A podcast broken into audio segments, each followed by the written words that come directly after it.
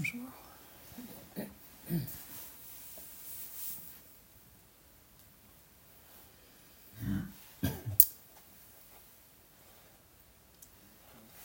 Hmm.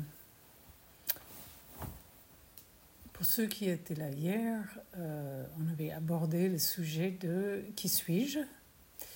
Et on avait euh, regardé euh, différentes façons de aborder qui suis-je et, et de décortiquer tout ça presque comme on avait les pots de l'oignon à enlever nos concepts, nos idées, euh, nos façons de considérer qui on est. Euh, nos idées reçues, disons, de qui on est. Euh, pour approcher quelque chose, pas l'objet de notre attention, et souvent les objets qui se trouvent ici, mais aussi les objets, les sensations, les pensées, les sons, euh, les sentiments euh, auxquels on va s'accrocher et coller ça sur jeu. Euh, les qualités qu'on pense qu'on a, etc. Et on, disait qu'on essaie de se débroussailler tout ce terrain pour voir ce qui est là véritablement. Qu'est-ce que c'est ce jeu? Et que notre attention se porte vers le, qui est le jeu qui expérimente ces choses. Qui est je Ou quel est je euh, Quoi est je euh, Alors en disant ça, euh, effectivement, cette quête de savoir qui est je devient un objet. Donc on a cet objet de je veux savoir qui je suis. Et on sait, tout ce qu'on on apprend en pratique, c'est qu'il n'y a pas d'objet. Euh, plus on s'attache à un objet, plus on s'éloigne de ce que c'est l'objet, qui est ne pas en avoir un objet. Donc, euh, le zen nous confronte souvent avec ces dilemmes, ces paradoxes, euh, qui n'en sont pas véritablement quand on l'expérimente, mais qui sont avec notre intellect, qui cherchent la logique, euh, les séquences, ce qui est linéaire, qui est cohérent, qui marche ensemble, etc. Euh, donc, si on se fixe sur euh, moi, je veux un objet qui est savoir qui je suis, on va se contraindre de nouveau, on va se retrouver limité, euh, dans notre euh, être et dans notre méditation. Euh, méditation, je rappelle, selon Mathieu Ricard, qui est une source assez fiable, quand il s'agit du tibétain, la langue et la traduction en français, maintient que la méditation, en fait, pour les Tibétains, dans la langue tibétaine, le mot qu'on utilise pour ça, ou le concept qu'on a de ça, c'est plutôt traduit en, français que comme se familiariser avec. Donc, c'est pas méditer sur quelque chose, c'est se familiariser avec. Euh, et donc, dans ce contexte, c'est se familiariser avec ce jeu que je ne connais pas. Et même plus que ça, c'est se familiariser avec ne pas savoir, ne pas connaître.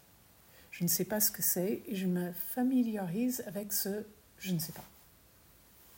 Je, ce je, ne sais pas qui je est. Et je que je crois que je suis ne sais pas qui je suis. ça devient encore plus en plus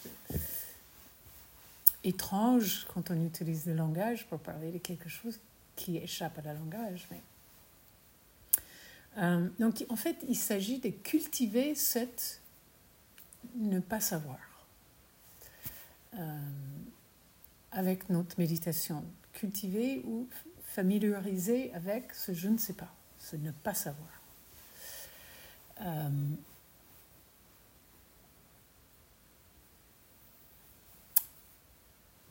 alors, dans le zen, qui viennent de. Évidemment, comme on a dit, ça vient du bouddhisme des origines en, Inde, et puis plus directement par quelqu'un qui a amené cet enseignement de Chine, de, de l'Inde en Chine. En fait, c'est pas vraiment ça. C'est pas lui qui a amené le bouddhisme, cette personne, Bodhidharma, mais c'est lui qui a apporté cette façon de pratiquer le bouddhisme. Et même cette façon de s'éloigner même des bouddhismes, des origines et des sutras et les enseignements, les interprétations originales. Mais le bouddhisme tel que c'était en Inde existait bien avant que Bodhidharma arrive dans le 4e, siècle. Donc c'est pas vrai de dire qu'il a amené le bouddhisme en Chine.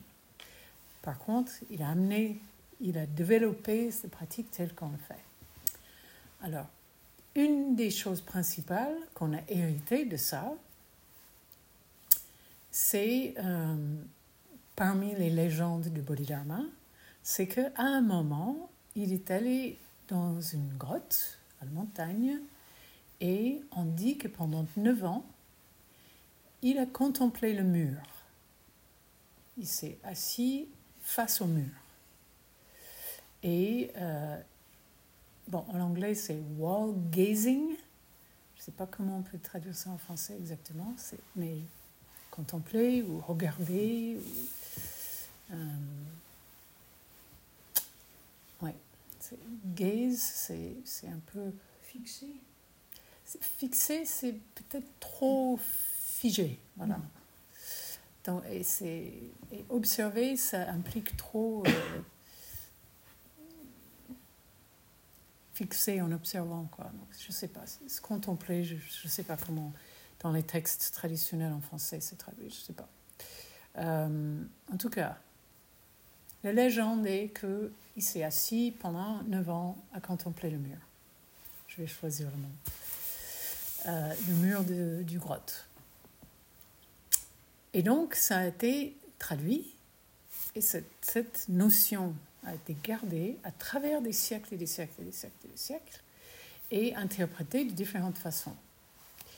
Euh, et dans certaines traditions bouddhistes, zen, euh, on fait comme on avait fait ici depuis, euh, donc pour ceux qui étaient là à midi, c'était pas ça encore, mais à partir d'hier après-midi, on s'est tous tournés face au mur.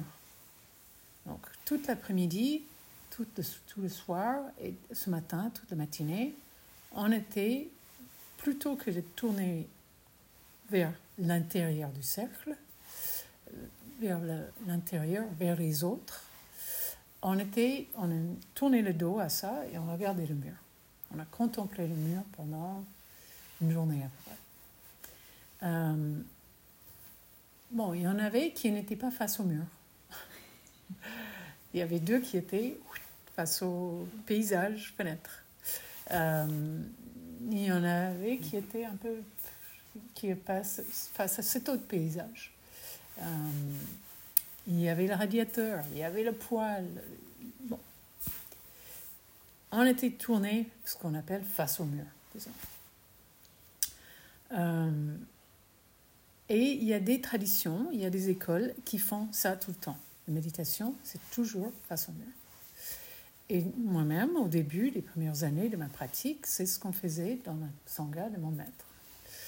Euh, et puis à un moment, elle a décidé de changer et de nous mettre face à d'autres choses, disons. Euh,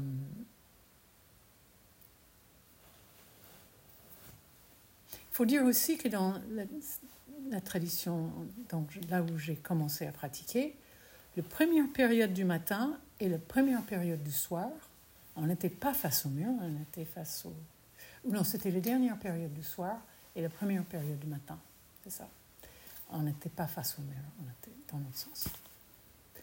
Euh, et l'enseignant n'était pas face au mur.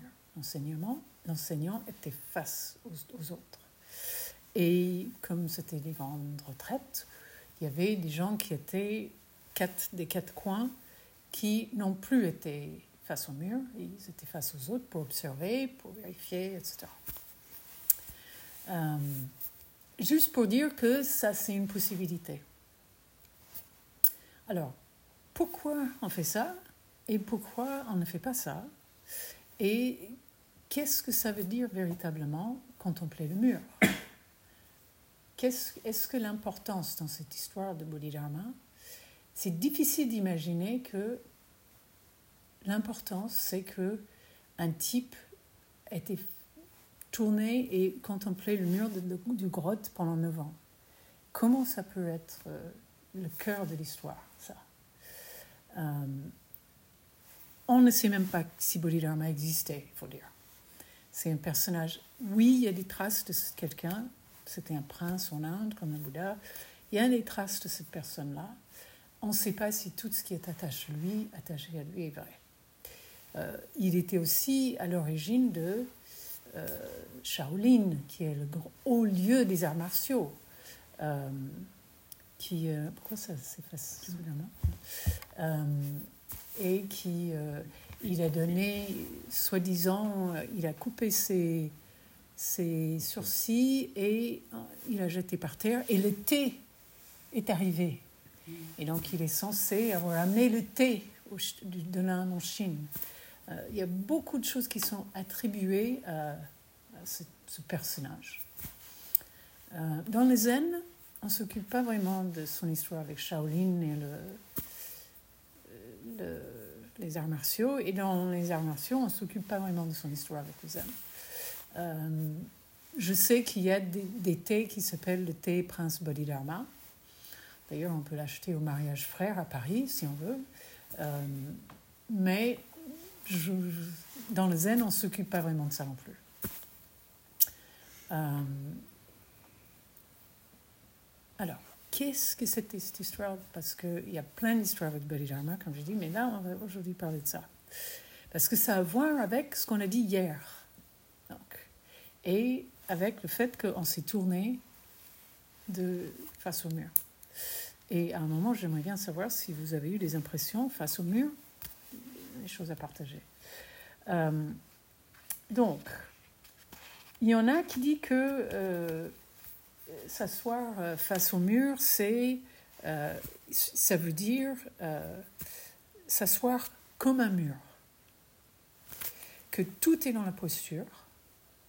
il y a des choses très beaux écrites de ça, notamment par Ushiyama Oshi, qui, qui était un, un, maître japonais, qui très très beau que tout est dans la posture euh, et il s'agit de s'asseoir comme un mur et de être toujours attentif de ça, de comment on est assis.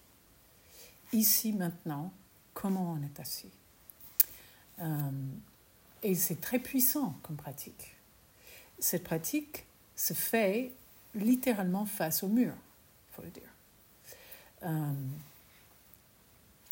cette, cette pratique-là, comme la pratique que nous on fait, bien qu'on n'est pas toujours littéralement mur, comme j'ai dit au début, le premier jour, c'est ça aide à.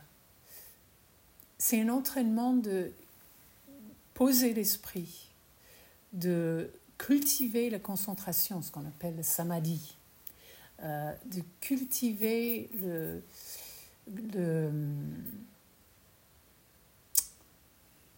Comment on peut dire ça? Ben, C'est comme, je donne souvent cette image d'un bocal plein d'eau sale. Si on le secoue comme ça, l'eau n'est pas claire.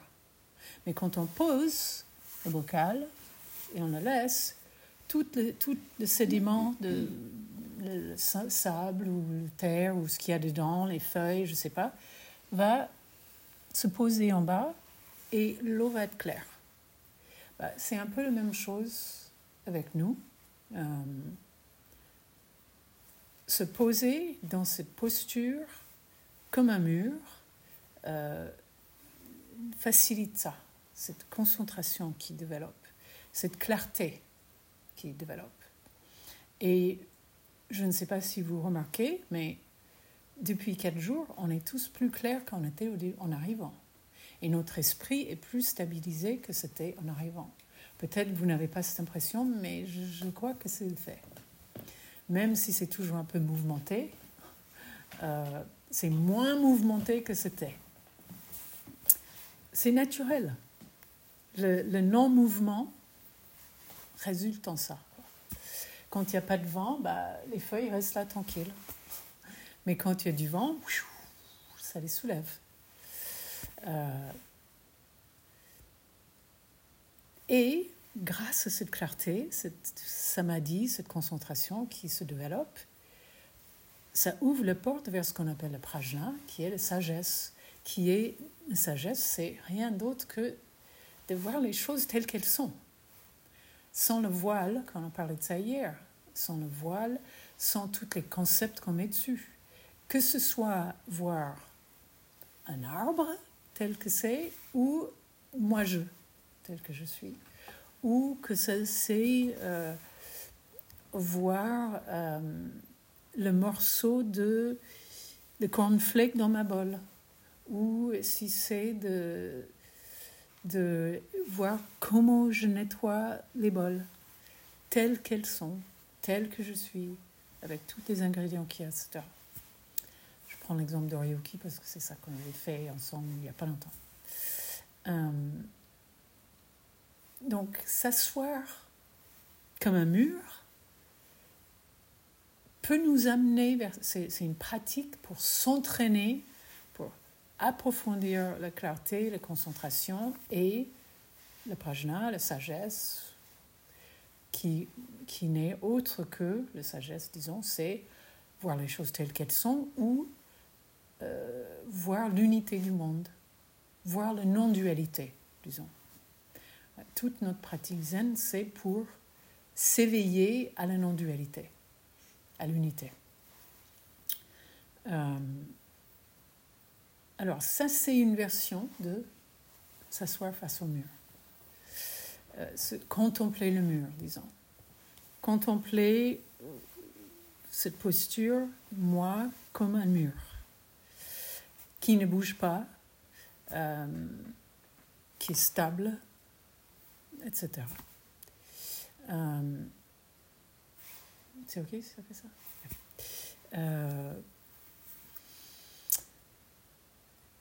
Est-ce qu'on peut accepter que ça c'est une possibilité et qu'il y a d'autres possibilités, qu'il y a d'autres interprétations de ce que c'est contempler le mur? Euh, Que le mur, en fait,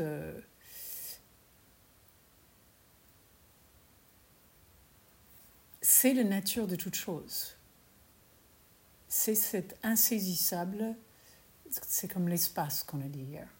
L'espace, c'est le mur, en fait. Euh, ma vraie nature, c'est le mur. Euh, c'est aussi lisse et insaisissable qu'un mur, aussi immouvable qu'un mur, tout en bougeant tout le temps. Euh, mais parce que ça bouge tout le temps, on ne peut pas l'attraper. C'est comme j'ai donné cet exemple de accroché avec un clou de gélatine au mur. Donc, c'est impossible. Euh, et est-ce qu'on peut contempler le mur du fait que ce jeu que je cherche à savoir est aussi insaisissable? Que cette savoir, cette connaissance de soi que je cherche est aussi insaisissable que l'espace que j'essaie d'attraper. Euh, et est-ce qu'on peut voir que contempler le mur, c'est ça, en fait? Bodhidharma, quand il arrive dans son grotte, est-ce que grotte est masculin ou féminin? Féminin, dans sa grotte. ok. Bodhidharma arrive à sa grotte, dans sa grotte. C'est en Chine, quelque part, il est déjà pratiqué depuis sa toute jeunesse en Inde, il est déjà un moine, il est déjà venu enseigner, il a eu ses confrontations avec l'empereur qui sont devenus aussi célèbres, que son histoire de face au mur, euh, c'était déjà un personnage très connu Bodhidharma à l'époque, très expérimenté, euh, habité par une sagesse profonde. Alors, est-ce qu'il est allé contempler le mur parce qu'il voulait euh, approfondir son samadhi et accéder à la sagesse en contemplant son corps? J'ai du mal, à la croire, en fait. J'ai du mal à croire qu'il s'agit que, que de ça.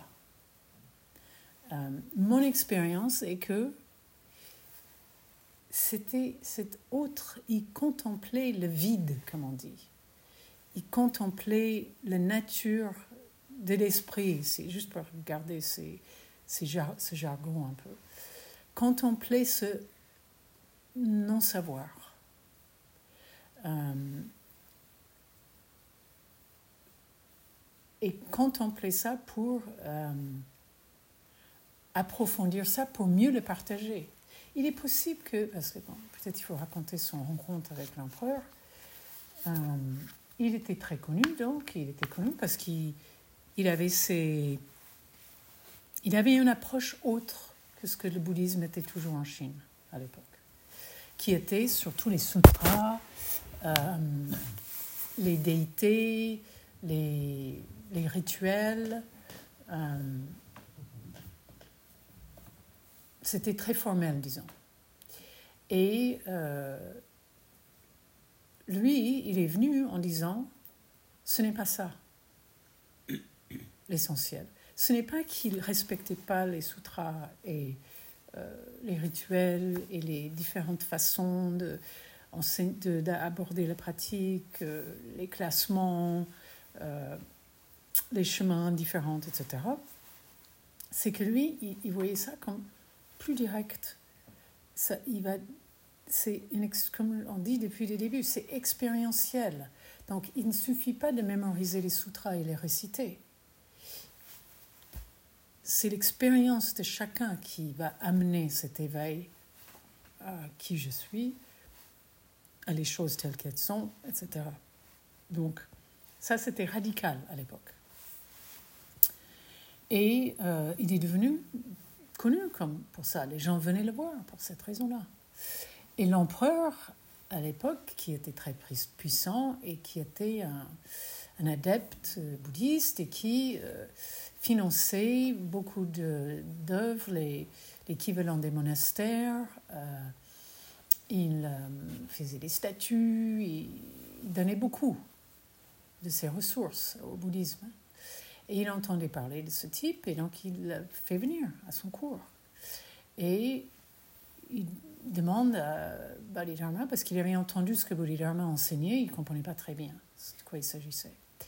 Et donc il dit euh, à Bodhidharma, quel est le mérite de tout ce que je fais, toute cette, magnifique œuvre que je soutiens et euh, auquel je donne beaucoup de ma personne et mes ressources euh, à soutenir? Quel, quel bénéfice, il dit quel mérite, mais évidemment, il cherche à savoir que est-ce que j'ai je bénéficie de quelque chose en faisant ça. Et Bodhidharma ose dire à l'empereur, pas de mérite. Alors là, tonnerre de Brest. Euh, l'empereur n'est pas content hein, d'entendre ça. Et donc il dit, mais euh, quel est le, quel est le, principe essentiel du, bouddhisme alors? Euh, S'il n'y a pas de mérite dans tout ce que je fais. Euh, et Bodhidharma dit, le, en anglais c'est vast emptiness, nothing sacred. Donc en français ça pouvait être vaste vide, euh, rien de sacré. Alors là aussi, tonnerre. Qu'est-ce que ça veut dire ça? L'empereur, waouh, ça va contre tout ce qu'il, lui, avait compris ce qu'il faisait. Il trouvait qu'il y avait des choses sacrées, il y avait certainement des tankas, des, je ne sais pas ce qu'il faisait, non, les tankas c'est tibétain, mais je ne sais pas ce qu'il faisait, mais il y avait des choses sacrées. Et l'autre lui dit rien de sacré. Et en plus, c'est ce qu'on appelait un barbare, parce qu'il venait d'ailleurs. Pour les Chinois, les barbares, les, Indiens étaient des barbares. Ils s'habillaient autrement, euh, ils avaient des barbes, euh, ils, étaient euh, vraiment des étrangers. Et on disait que c'était les barbares. Alors, l'empereur dit, mais qui est devant moi alors?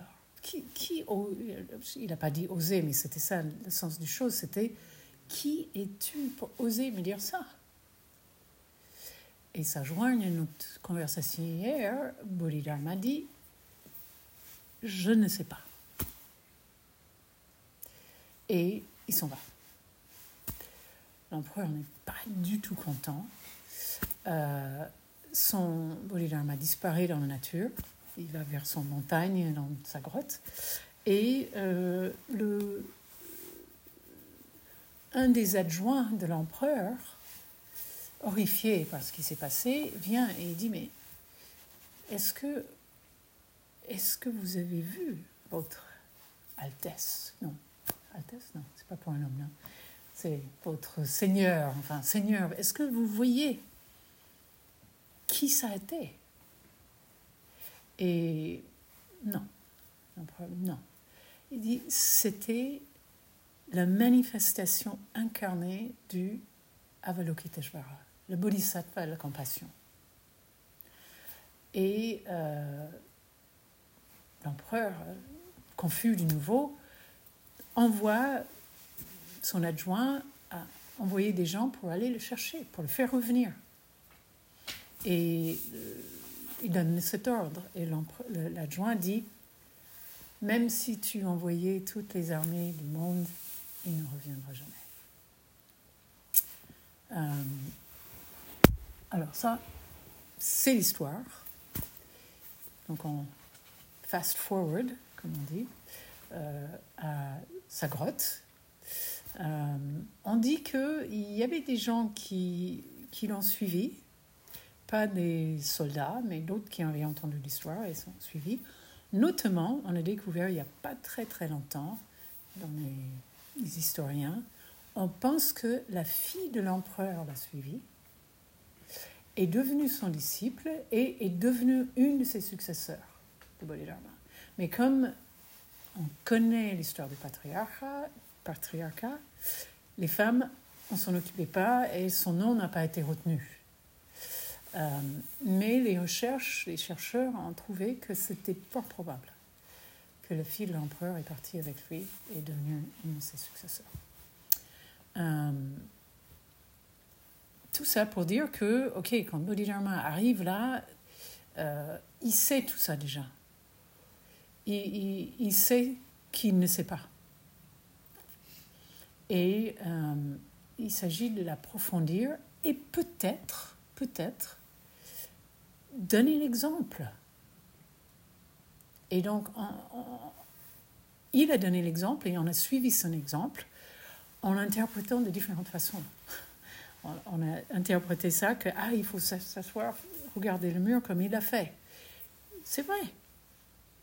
Mais qu'est-ce que c'est regarder le mur, contempler le mur? C'était différent. Mon expérience de s'asseoir comme ça et comme ça était différent. C'est vrai. C'est vrai. Mais dans les deux sens, je contemplais le mur. Je contemple le, l'insaisissable. Euh, je contemple, ou on peut dire je, mais on, euh, le, ce que je suis en train de dire, c'est que il s'agit de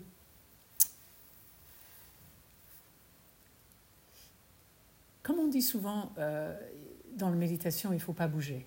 Donc on a cette notion de s'asseoir comme un mur et ne pas bouger. Comme j'ai dit, ça aide à clarifier, à, stabiliser l'esprit, si le corps est stable, effectivement. Mais au-delà de ça, ou si on creuse en dessous de ça, en fait, c'est ne pas bouger de l'instant, ce qui est important. Ne pas bouger de le mouvement et le non-mouvement. C'est de contempler ça, le, non-mouvement dans le mouvement et le mouvement dans le non-mouvement, quelque chose comme ça. Euh, ne pas bouger d'ici maintenant. donc, en stabiliser notre esprit pour que notre esprit ne bouge pas de l'instant, d'ici maintenant. On contemple cet ici maintenant, c'est une autre façon de dire. Le mur, c'est ici maintenant, qui dépasse toute compréhension, dépasse toute logique, euh, échappe à toute euh, tentative de fixer. Euh, et je suis cet instant, d'une certaine façon, on peut dire. Donc quand on contemple le mur, on contemple, comme j'ai dit, tu es cela. Donc on contemple, on contemple cela. Et cela, on ne peut pas l'attraper. Euh, comme disait le, le, maître du maître de mon maître, donc Maizumi Roshi, qui a amené notre lignage en Occident, du Japon, euh, si, on, si on attrape quelque chose, on le tient. C'est vrai, on le tient. Mais si on ouvre notre main, si on lâche sur, quoi on est attaché, disons moi, mon idée de moi, si je suis accroché à mon idée de moi, si j'ouvre mon main, la main de mon esprit, disons, euh, je crois que c'est Uchiyama même qui avait dit ça, ouvrir la main de l'esprit. Je crois que c'est, euh, c'est très beau, hein, ouvrir la main de l'esprit, parce que l'esprit c'est comme ça, et puis on l'ouvre et euh, on lâche cette idée de moi et donc, soudain, comme on disait hier, je suis tout. Moi n'a pas de limite. Moi, n'est pas juste ce petit truc que je tenais dans ma main. Moi, c'est tout. Contempler le mur, c'est ça. C'est contempler cette, quand je lâche, c'est quoi? Euh, Et on peut contempler le mur euh, n'importe où ce serait dommage de limiter, contempler le mur, à juste avoir un mur blanche devant soi. Le mur est toujours là. Euh, et dire qu'il il faut une certaine situation, euh, une certaine tenue, tenue une certaine siège. Autrefois, quand je pratiquais, jeune pratiquante euh, zélote, on dit, comment on peut dire ça en français Zélote Quoi euh, et, on peut témoigner de ça. Euh, j'avais vraiment certains coussins que je voulais et d'autres non. Et il y avait certains endroits dans Zendo où je voulais être assis et d'autres non. Et j'ai remarqué qu'il y avait une espèce d'angoisse en arrivant à la retraite est-ce que j'allais pouvoir avoir cette place-là et ce coussin-là? Et euh, ça me préoccupait. Et je rêvais d'être aussi libre que, des gens que je voyais autour de moi qui sont fichés plus ou moins, où ils étaient assis et sur quel coussin. Ils s'accommodaient avec ce qu'il y avait. Euh, je voyais, J'imagine, projeté sur mon maître qu'elle était aussi libre que ça, bien qu'elle était assurée d'avoir toujours la même place et toujours le même coussin, parce qu'elle avait un coussin qui avait une couleur différente que tout le monde avait noir, et elle, elle avait un coussin de cette couleur-là. Euh, donc c'est pas que je voulais sa place, mais j'enviais cette certitude qu'elle pouvait avoir. Et aussi bien la certitude qu'elle pouvait avoir, et l'insouciance que les autres semblaient avoir. Bon, je pense que les autres n'étaient pas aussi insouciantes que ça non plus, mais j'avais cette impression. C'était ma projection. Tu étais préoccupé par d'autres choses. Exactement, certainement. Leur préoccupation, leur souci était d'autre chose, peut-être, oui. Euh, et dans certains cas, leur souci, c'était moi. Donc, euh, euh, ça a engendré d'autres choses. Donc, euh, euh, donc ça, c'est un exemple de combien c'était un soulagement quand je ne me souciais plus de ça. Et ce n'était pas quand j'étais arrivée au moment où j'étais accordée toujours cette place. C'était avant ça que j'ai réussi à lâcher un peu.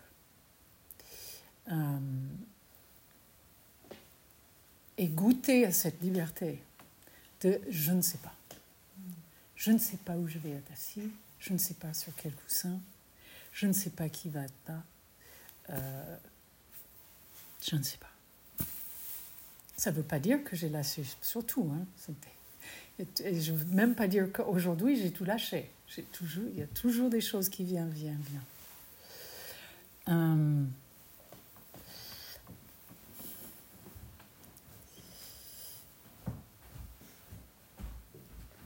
alors, en contemplant le mur, c'est ça. C'est, contempler cette. Euh,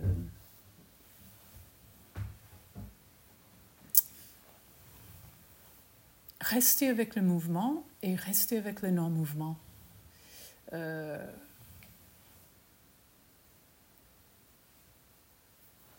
voir le mur pas comme quelque chose, voir l'unité qui est le mur en fait.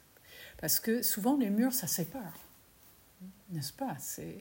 C'est leur principale utilité d'ailleurs, c'est de soutenir, donc de, faire quelque chose de stable et de séparer une pièce de l'autre, extérieur l'intérieur, toi et moi, euh, les riches et les pauvres. Euh,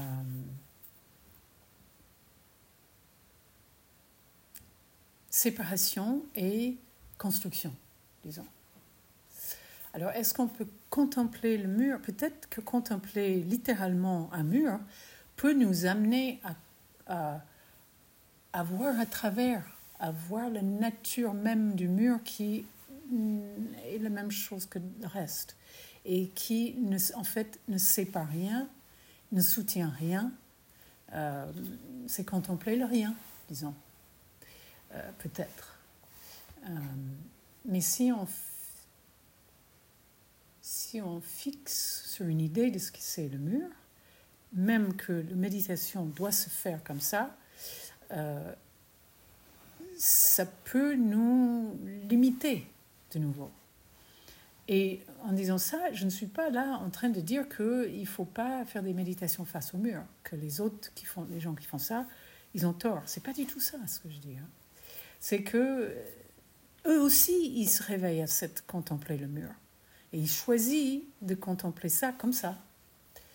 Euh, a priori, euh, je, je, raconte euh, régulièrement une histoire que j'ai eue à Lisbonne quand il y avait un groupe zen, un, zendo, un, groupe qui avait un magnifique zendo à Lisbonne et qui avait beaucoup d'argent.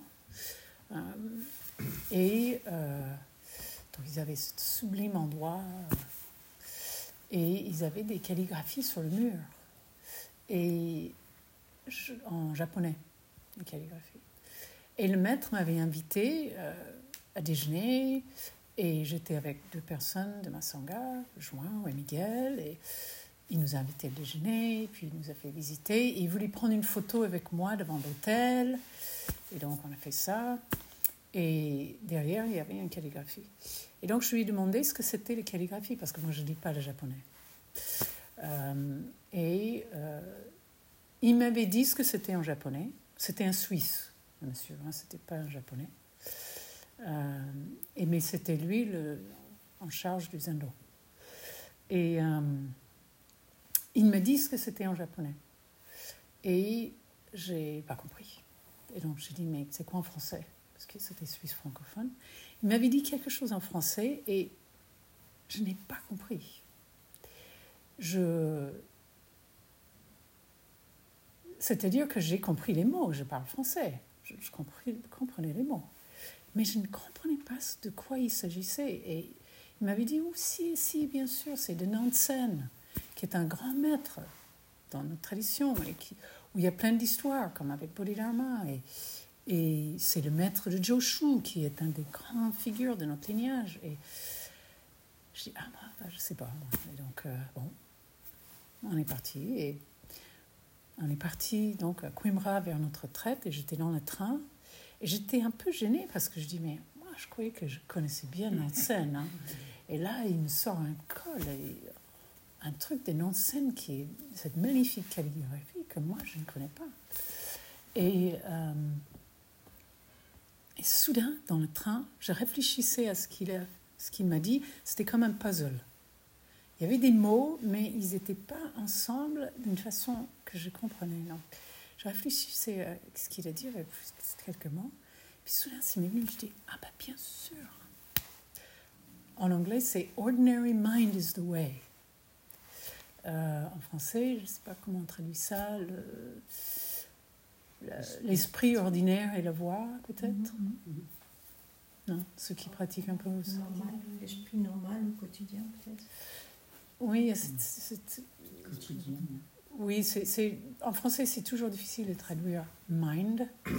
Euh, donc on dit esprit. C'est pas l'esprit, euh, l'âme euh, de Dieu, c'est pas ça. C'est, c'est... Disons que l'esprit ordinaire est la voix, disons. Et j'ai compris ça. Et je commençais à réfléchir un peu à notre rencontre avec cet homme. Et à un moment, euh, le veille, j'avais donné un, une conférence, un, talk comme ça, à l'Union bouddhiste à Lisbonne. Euh, dans une salle qui toutes les différentes traditions de bouddhisme partagées. Et donc il y avait un hôtel fabuleux tibétain, il y avait les trucs zen au coin, etc. Parce que toutes les écoles bouddhistes de Lisbonne partageaient ça, y compris cette école où j'avais visité le maître. Et, euh, et donc, il m'a dit Ah oui, j'ai appris que tu avais donné un talk hier soir. Je Oui, oui, comment c'était? C'était bien. Et j'ai dit euh, quelque chose, bah, ça doit être comme ça quand toi tu es là aussi. Il dit Ah non, non, non, moi je ne peux pas donner un talk là, dans cet endroit. Et questionné hein, pendant le déjeuner. Il dit Ah non, non, on peut donner un talk que dans le, Zendo. On ne peut pas le donner ailleurs. Et ce m'est revenu quand tu pensais au truc de Ordinary Mind is the Way, l'esprit ordinaire et la voix. Je me dis, oh, mais c'est triste. C'était triste de se limiter à un enseignement peut être donné que dans une certaine situation et pas dans une autre et euh, que, que ça s'éloigne de cet l'esprit ordinaire et la voix, en fait. Parce que cet esprit ordinaire, c'est l'esprit qui ne divise pas, qui ne crée pas les catégories, qui ne, ne se fige pas dans les dualités. Donc, ceci est un zendo, et on peut donner un talk là-bas, c'est une pièce dans un appartement, on ne peut pas donner un talk.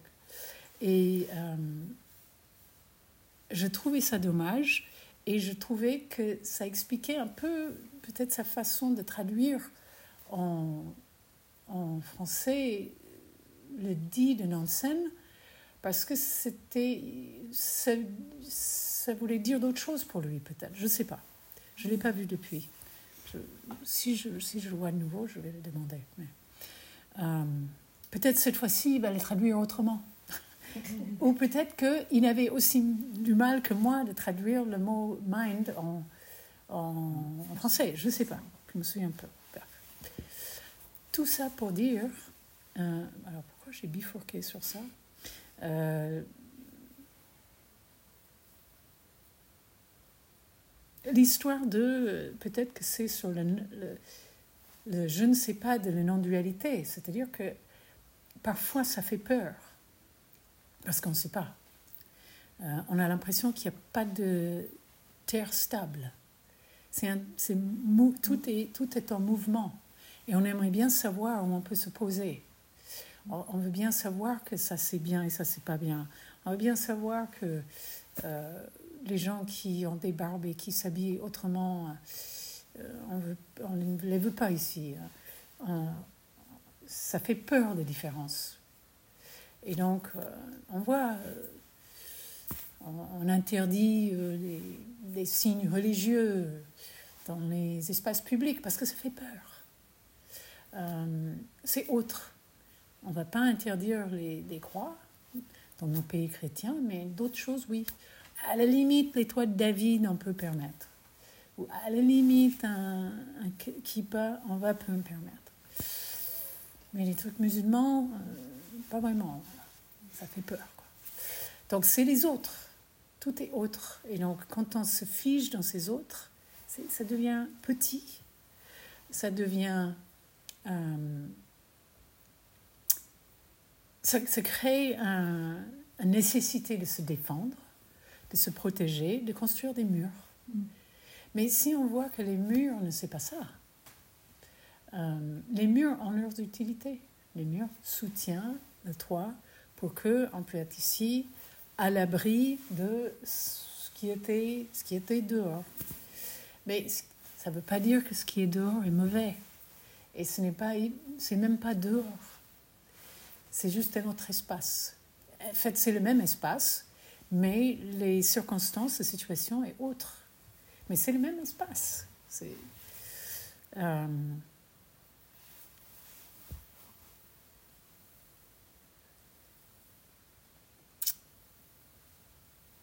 c'est conceptuel tout ça, disons.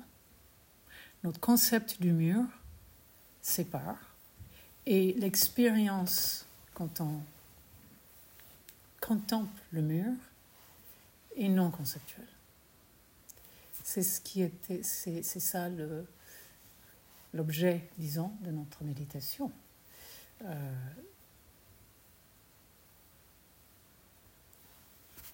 alors faire ça dans cette pièce, dans ce lieu, au mois de février, c'est différent que de faire euh, chez soi, dans son appartement ou sa maison, euh, au mois d'août, où euh, c'est différent le soir que le matin.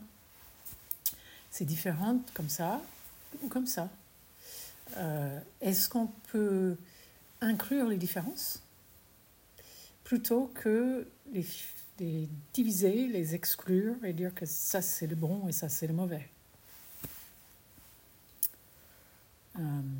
Et apprécier, parce que c'est ça, c'est apprécier cette expérience. J'ai beaucoup apprécié, cette- les, on a fait six périodes, les six périodes de méditation qu'on avait fait face au mur, j'ai beaucoup apprécié. Mais j'ai beaucoup apprécié les 30 minutes ici avant cette talk aussi. Je regarde juste mes notes pour voir si j'ai pas oublié quelque chose. Euh,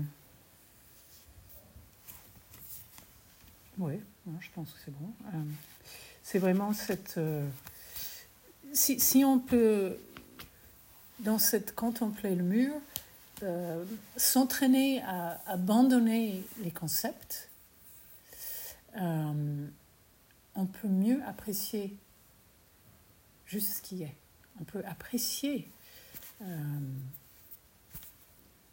le caillou, on peut apprécier la personne en face, peut, apprécier le sentiment que j'ai. euh, sans, dès qu'on attrape ce sentiment, là, on s'éloigne de euh, abandonner les concepts, parce que très vite, on va conceptualiser ce qu'on ressent et qui je suis. Donc ça nous amène plein de cercles là où on a commencé ce matin, où on a terminé hier. Euh, Peut-être vous pouvez, on peut voir si vous avez des questions, des choses à dire par rapport à votre expérience, ce, qui était là pour les six périodes face au mur, ou euh, par rapport à ce que j'ai dit, ou d'autres choses.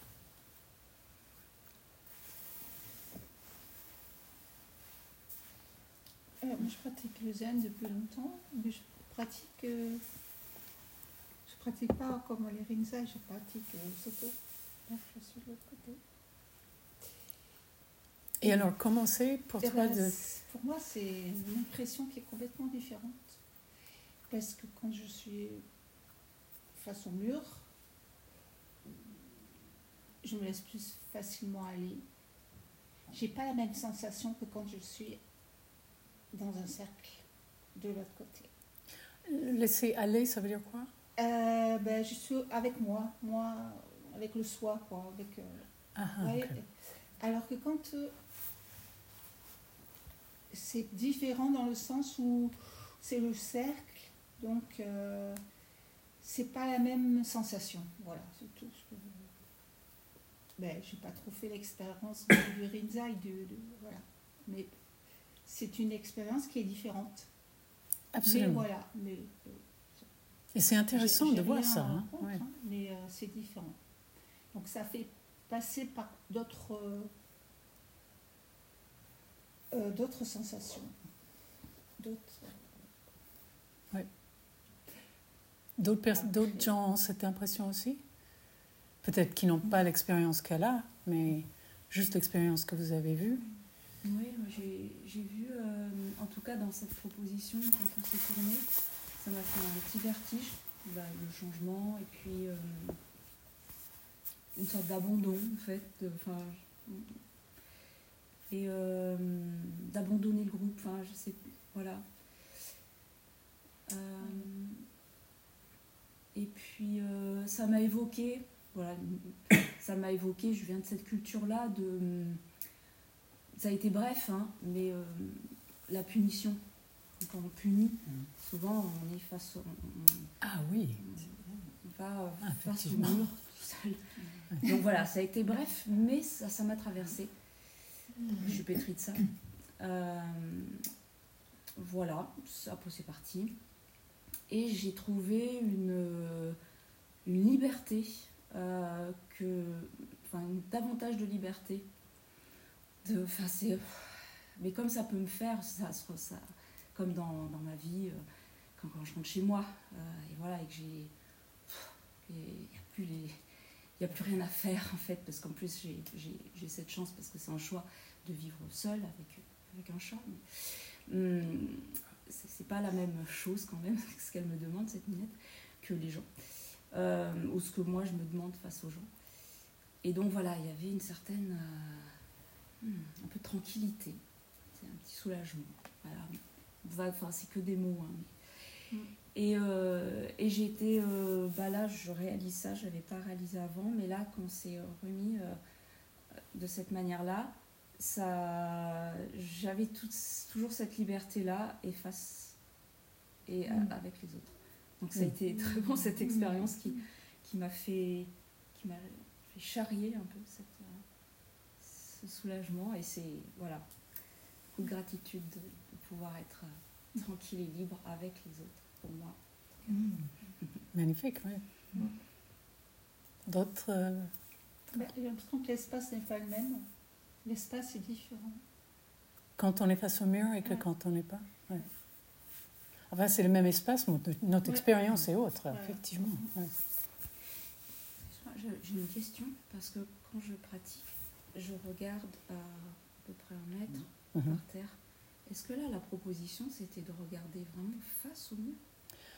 Non, généralement, enfin, on peut faire ce qu'on veut, hein, mais ce qu'on donne comme instruction, c'est quand même de. Ouais. Si on lève les yeux et on regarde, c'est OK. Hein. Mm. C'est- Mais c'est ça, c'est vraiment.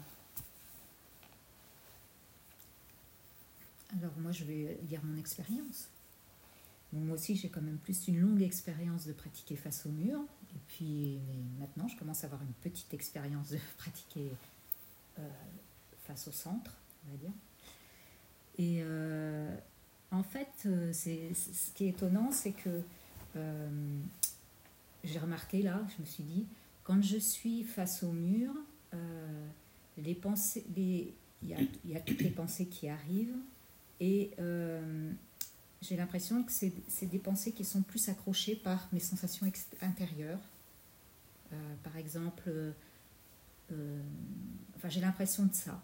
Alors que quand je suis face au centre, je peux avoir des pensées, des pensées qui s'accrochent à, des choses que j'aperçois, par exemple, ou des, choses, par exemple, je sais pas, moi, ça va être le rakusu de, de débit, tout d'un coup je le vois et hop, ça me fait penser à un truc, etc. etc.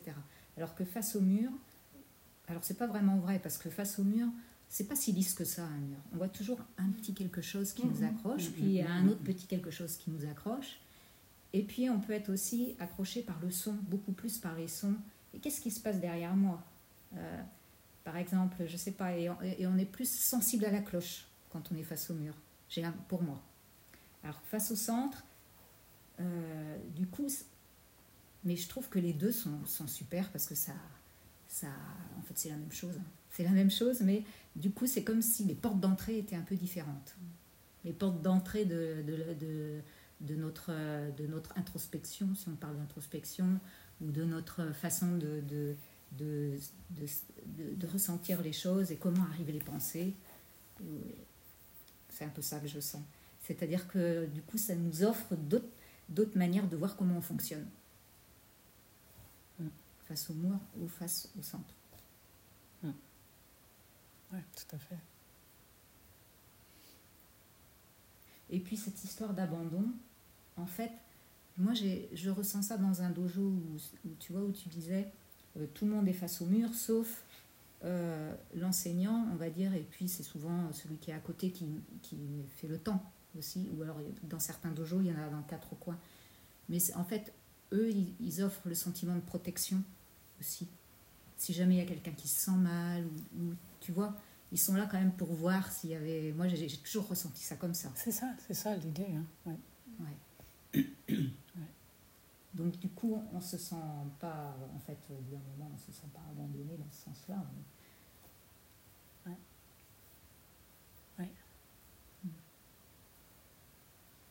C'est intéressant d'avoir les deux. euh, Ouais. Comme, bon, vous deux qui avez une longue pratique face au mur et maintenant exerce autrement, mais nous, toi par exemple, qui juste pendant ces quatre jours, face devant et puis face au mur, c'est, vraiment très riche de changer, hein, de- d'essayer différentes choses. Ah oui, c'est riche. Quoi? C'est? Je dis c'est riche. oui, c'est riche, hein, ouais, c'est ça. Moi, j'ai eu beaucoup plus de tentations face au pas mur, parce que j'avais tout ce qui se passait dans les arbres et tout ça. C'était. euh, bon, après un moment, mes camarades, je les regarde plus, je les vois plus en plus, selon le, le moment de la journée. Mais là, c'était quand même. euh, j'ai eu tous les, les arbres là-bas qui en plus, plus ça soufflait. C'était tout un balai de. Je me disais combien j'adore ce- ces grands, grands, whatever they are, fruit trees. Et combien j'étais séduite par ça. Et l'autre truc qui m'étonne beaucoup, parce que quand tu le dis, je le voyais pas comme ça, parce que ce mur il est très intéressant, il y a plein de, trucs dedans. Et je me disais, est-ce que je voudrais faire ça chez moi? Enfin, j'ai eu plein de moments un peu déco. C'est, quand, tu dis un mur, ça s'ouvre. Enfin, moi, face au mur, c'est face au mur. I'm up against a wall. Je suis contre quelque chose qui me bloque. Je fais quelque chose. Alors, l'entendre différemment, ou alors je me paye un mur. Tout ce vocabulaire-là, Voilà. j'ai- c'est- ça m'est pas venu à l'esprit pendant que je délirais sur les armes, mais là en écoutant, je me dis oui c'est curieux parce que normalement un mur c'est un truc qui ne qui arrête euh, l'espace. C'est ça. Oui, oui. Et, et donc, quand on dit contempler le mur, c'est effectivement contempler tous ces concepts qu'on a sur ça, les vécus qu'on a de ça, euh, parce que soi-même, on est un mur d'une certaine façon. hein. C'est, et euh, qu'est-ce que. Donc, on la contemple. Et, et en fait, le mur n'est pas seulement euh, cette structure-là, c'est, c'est ça. C'est, c'est, c'est le vide. C'est ça le mur aussi. C'est, ah, dur. Ça peut être dur. Mhm. Ça fait peur. Moi, j'aimais bien imaginer Bodhidharma. On dit que oui, face au mur dans sa grotte. Moi, j'imaginais qu'il était à la porte de sa grotte. et Il Mhm. était face à ce paysage euh, montagneux invraisemblable. Euh, on ne sait pas. On ne sait pas.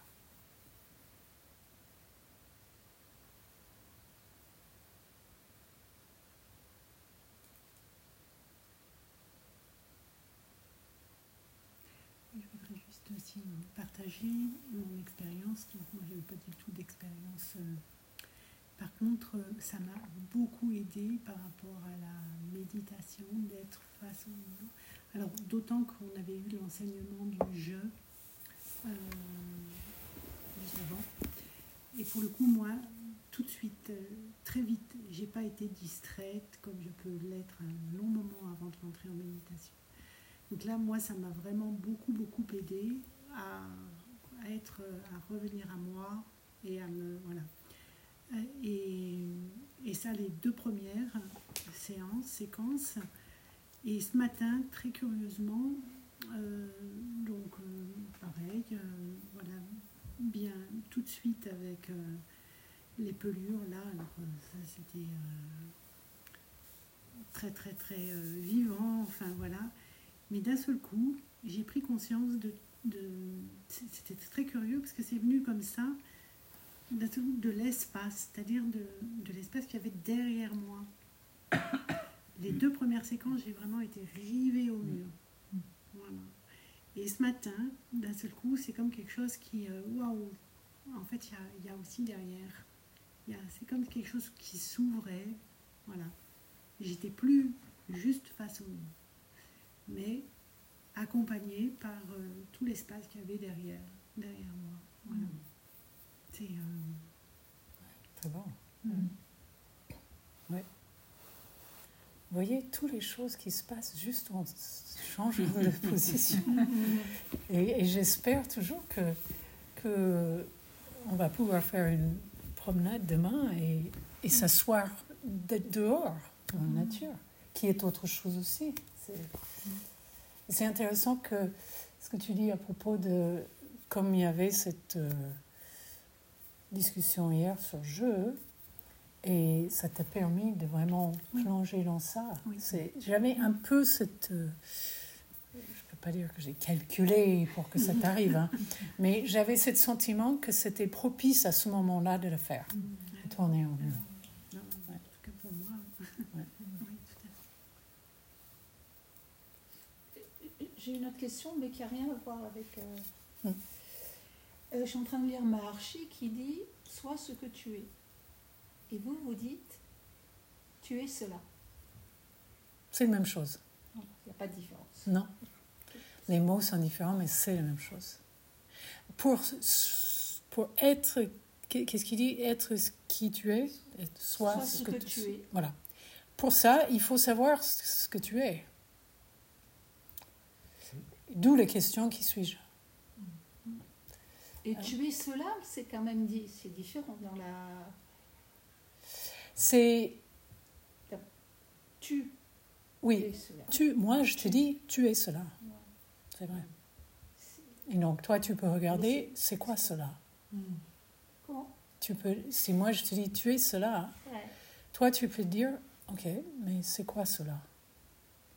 C'est quoi cela? Tu me dis, elle me dit, je, suis- je suis cela, mais c'est quoi cela? Ou si moi je te dis, tu es cela, euh, tu peux dire, euh, bah, tu peux me répéter, tu es cela. Et donc tous les deux, on est cela. C'est quoi cela? Est-ce que tu mets une- tu pars sur, une- non, sur des notions euh, de psy, psy? Non. Non. Non. Oui, oui, oui. Ça, ça. Évidemment. La conscience. Évidemment, quand on questionne là-dessus, il y aura des choses psy, disons, Ouais, ouais, qui viennent. Mais je- que le, le pratique, c'est de, ok, c'est ça, mon idée de ce que je suis. Euh, je suis l'enfant qui est toujours à moi. Je mets à côté. Enfin, ok. Et puis l'autre chose, et puis l'autre chose, et puis l'autre chose. Et on continue, comme j'avais dit l'exemple, comme un oignon, qu'on enlève les pelures. Euh, les psys vont travailler sur différents... Moi, moi quand j'avais cette question, que je ne savais pas qui j'étais, à l'origine, que je connaissais rien de rien, j'allais voir un psy en, disant je ne sais pas qui je suis. Et heureusement que cette psy était futée et j'avais plein de choses à travailler en tant que patiente dans un cabinet de psy. hein. Mais elle savait que cette question-là, c'était pas de son rayon. La façon que je la posais et que je, je faisait, elle savait. Elle savait où me diriger, où je pouvais traiter cette question. Donc j'ai eu cette euh, chance d'avoir trouvé un psy qui, qui savait ça. Mais euh, les psys vont travailler autrement sur ces questions. Et c'est bénéfique aussi. hein. Mais c'est juste, c'est pas ce qu'on fait ici. non. Est-ce qu'on peut dire que c'est la pure conscience? C'est, Ça? Se rejoint avec la pure conscience. c'est quoi la pure conscience? Ben, ce, que tu, ce que tu es, euh, euh, c'est être, euh, être conscient d'être. Et, et, sans, sans, sans- et, et, simplement. et qui est cet être qui est conscient d'être? Ou C'est quoi cet être qui... le soi. Oui, donc on revient à qu'est-ce que c'est le soi? Ah, Qu'est-ce que c'est C'est le jeu? En anglais, on va dire the self, mais. euh, ou I. Euh, Est-ce qu'il faut passer par le non-soi pour devenir euh, soi? Ça, c'est des concepts, hein, parce que qu'est-ce que c'est le non-soi Il s'agit d'interroger tout ça. De... Ouais. Mais c'est des bonnes questions. Je ne suis pas là en train de dire euh, non, c'est pas ça, c'est ça, ça. C'est des bonnes questions. on dirait qu'il y a un mur qu'il faut passer de l'autre côté. Ça, lui- Ça, ça nous ramène au mur, de nouveau, c'est ça. euh, Et il y a une collection de Coran qui s'appelle euh, Le porte sans porte. Donc c'est The Gateless Gate en anglais. C'est une porte, mais en fait il n'y en a pas de porte. Euh, Il y a un mur, mais en fait il n'y a pas de mur. Mais comme on vit ça comme un mur, il faut le contempler. Exactement. Quel est notre temps qui s'écoule sans 25. cesse Quoi? 25.